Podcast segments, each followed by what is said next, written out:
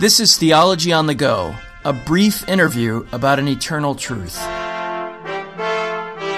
Hello. Hi, Dr. Doriani. It's Jonathan Master calling. Uh, is this still a, a, good time for, for the interview? It is. It is, absolutely.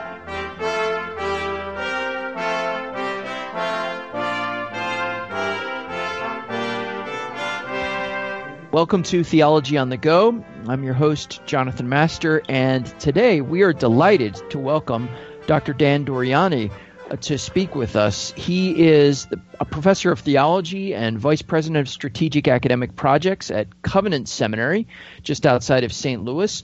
For many years, he served as a pastor of Central Presbyterian Church. He's also an author of a number of books, including Getting the Message, A Plan for Interpreting and Applying the Bible, Putting the Truth to Work, The Life of a God Made Man, and, and a number of commentaries as well in the Reformed Expository Commentary series. He's also the speaker at the 2017 Philadelphia Conference on Reformed Theology, among others. He is one of the plenary speakers, and so we have invited him to speak to us today on the solas of the Reformation. So, Dr. Doriani, thanks for your time today. It's great to be with you. I wanted to just begin with a question about definition. We talk about the five solas of the Reformation. What mm-hmm. are they? Yep. And can you sort of unpack each of them a little bit for us? Yeah, I can give you a brief summary of the five. So uh, the first one is sola scriptura, and that means our authority is scripture alone. And I'll unpack these in a minute. The second one is sola fide, which means by faith alone. That is to say, uh, we receive salvation by faith alone, not faith plus works. Sola gratia is uh, salvation by grace alone. That is to say, by God's freely distributed, granted favor, not again on the basis of anything we or anybody else does. Solus Christus, Christ alone. Christ is the one and only Savior. And soli Deo Gloria, and that is the final goal is that all be done for His praise and for His glory. Sometimes add a, a sixth one, which is Semper Reformanda, which is kind of loops back to Sola Scriptura, which says we have one authority and humans don't always follow it well and in fact always falter and therefore we have to keep on going back to scripture and back to christ to correct the mistakes we make so there's five you may say five plus one mm-hmm. Mm-hmm. now in your estimation are these they're generally placed over against medieval roman catholic teaching as a kind of faithful representation of the teaching of the of the Reformation itself. Is that how you'd frame it as well? That this sort of faithfully encapsulates what the Reformation was about? Yeah, I would say absolutely. It's a good summary of uh, the way in which the reformers tried to recapture the essence of Christianity. I would I would actually um, plead that it's not just the teaching of the reformers, but the, the teaching of Scripture of Christ Himself, the apostles, especially uh, the Apostle Paul when it comes to sola fide and, and sola gratia, which he battled for in Romans and Galatians and other places. So, yeah, it's the theology of the reformers, which is a, some people, if I can use a big word, a repristinization of the church. That is to say, returning to its uh, original roots and trying to get back to what the original revelation was. So we're not just going, going back to the 16th century, we're going back to the first century that's a really helpful um, expansion because that was actually the next question I was going to ask as a follow up. But do you see these as faithfully representing the core message of the Bible? And it sounds like what you're saying is, yeah, absolutely. This is the core of New Testament doctrine for the church. Period. And then, of course, it is also perhaps uh, a faithful historical representation of what the Reformation was about. But it sounds like you're saying, yeah, this is this is what the Bible teaches too, and that and it's sort of at the core of what the Bible teaches. Yeah, I mean, it's what the Bible teaches first. In every generation, inevitably, we um, feel the influences of our age and uh, even our own desires. I mean, one of the issues with the with the need for the Reformation, and many people in the church at the time, that is to say, we would call them Catholics, many Catholics agreed with Luther and others and said, you know, the church is tremendously corrupt. And it became corrupt because it had so much power and so much wealth and people were headed toward the power and headed toward the wealth as they always are, and then created systems to justify their activities. and it's not just something that happens in the 15th and 16th centuries. It happens in the 21st century too. We we confuse cultural pressures and our own desires with the Bible. We find whatever's in the air culturally. We say, "Oh, here's a Bible verse that sounds like that," and so we baptized uh, contemporary uh, ideological trends, and we justify what we want by finding a verse in the Bible that seems to indicate that God's going to give us what we want. So it's it's not new or unusual. You, you constantly have to seek reformations, not just look back to one reformation. Yeah, and then that speaks to the the sixth point that you mentioned, semper reformanda, always always right. reforming. It's something that we constantly need to return to. So, what do you see as the big challenges to these central principles today? They were perhaps in the, in the 16th century placed against a medieval Roman Catholic teaching, but what do you see as maybe some key flashpoints or key areas where where these things are challenged? Maybe not as a whole, but but individually. How do you see those challenged in our world? Yeah. Well, can, can I go back and do something else for for a minute, Jonathan? As yeah, I'd like to just define sola scriptura a little more carefully, and then it'll lead, I think, to the way the challenge occurs today. So, you know, in the day of Luther, there were a lot of efforts to reform the church through councils, through people who were zealous preachers saying we have to, we have to bring the, the church's practice into line with Scripture and, and you know practice self sacrifice and live a holy life and so on. When Luther started to proclaim his version of the Reformation, he started with indulgences.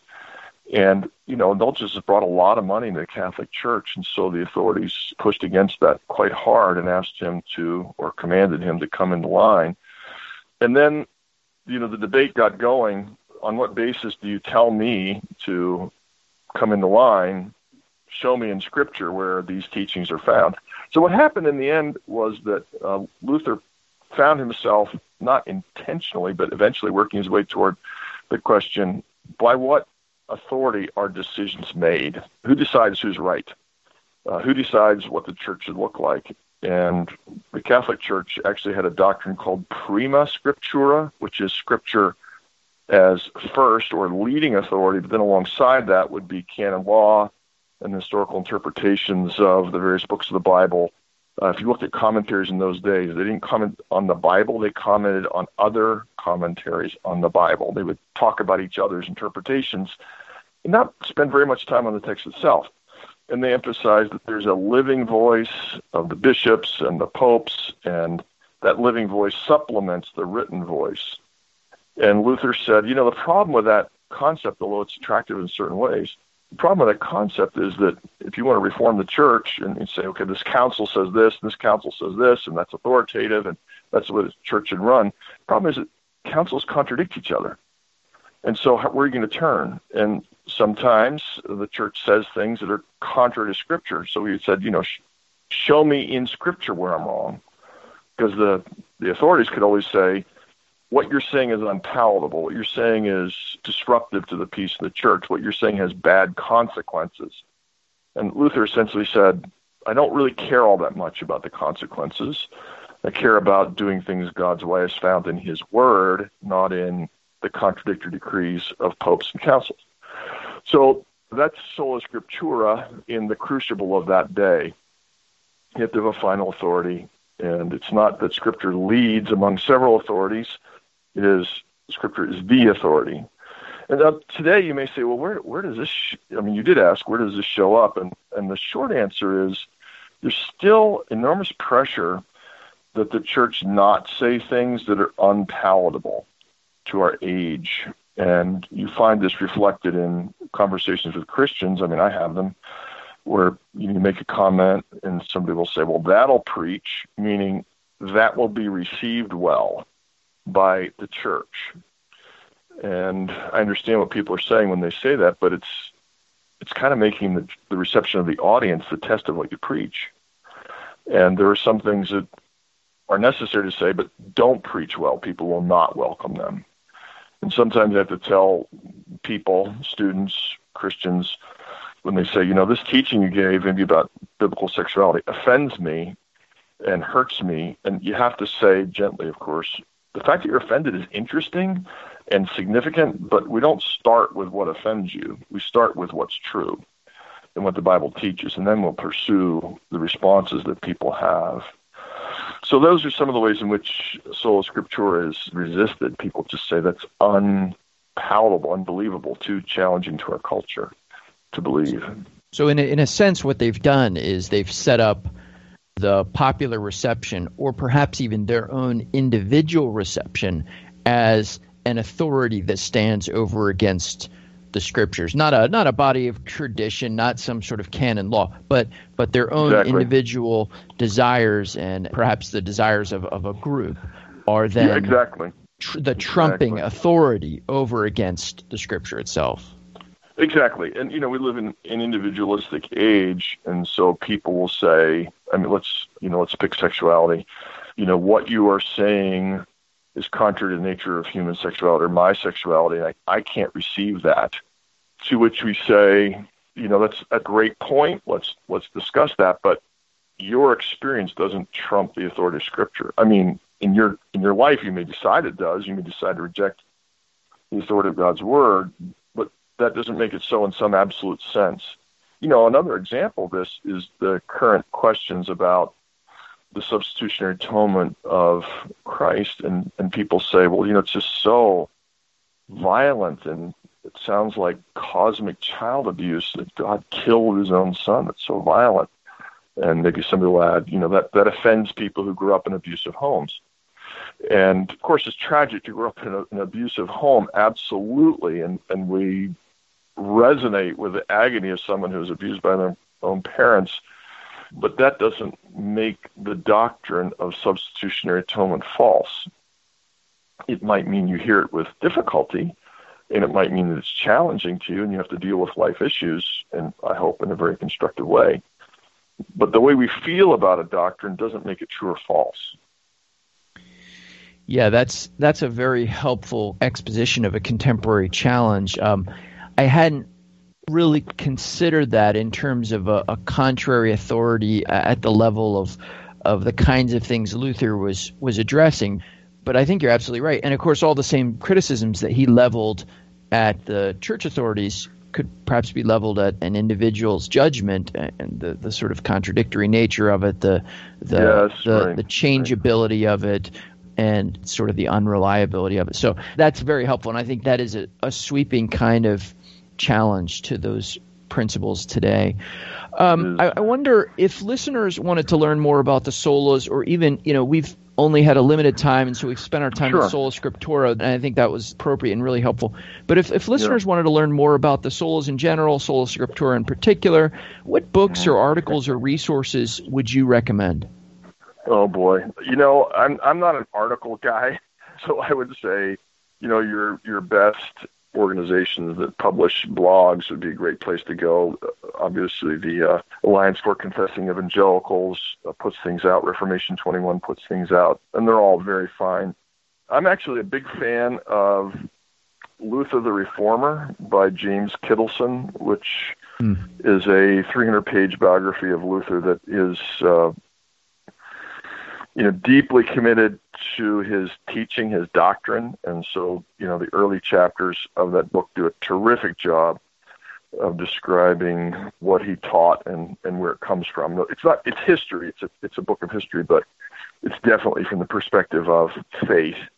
And then uh, you know Robert Godfrey's book on John Calvin as another source. It's also a relatively short biography that's very theological and excellent in its nature.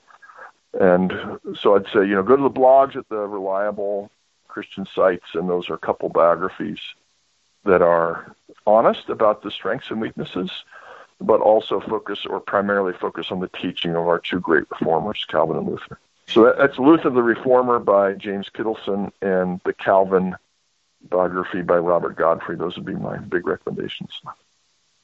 That's very helpful, Dr. Doriani, and we really appreciate your time today. I wish we had more time to kind of unpack each of these in more detail, but thanks for the time that you gave to us, and thanks for your ongoing work. Well, I appreciate being with you, Jonathan. Thanks for your ministry and uh, your theology podcast. I know it's a great blessing to a lot of people. Thank you for listening to Theology on the Go today. I want to remind you that this podcast and the other ministries of the Alliance wouldn't be possible without the support of listeners like you. If you'd like to make a donation to the Alliance of Confessing Evangelicals, you can do that at alliancenet.org or you can visit placefortruth.org, which hosts articles related to theology on the go, and you can also make a donation there. Just for listening today, we'd like to offer you the opportunity to receive a free copy of one of the books Dr. Doriani mentioned, John Calvin, Pilgrim and Pastor by Bob Godfrey. It's an outstanding book, and if you go to placefortruth.org, there'll be a link for you to click on to see if you can win a free copy of John Calvin, Pilgrim and Pastor. And thanks again for listening to Theology on the Go, a brief interview about an eternal truth.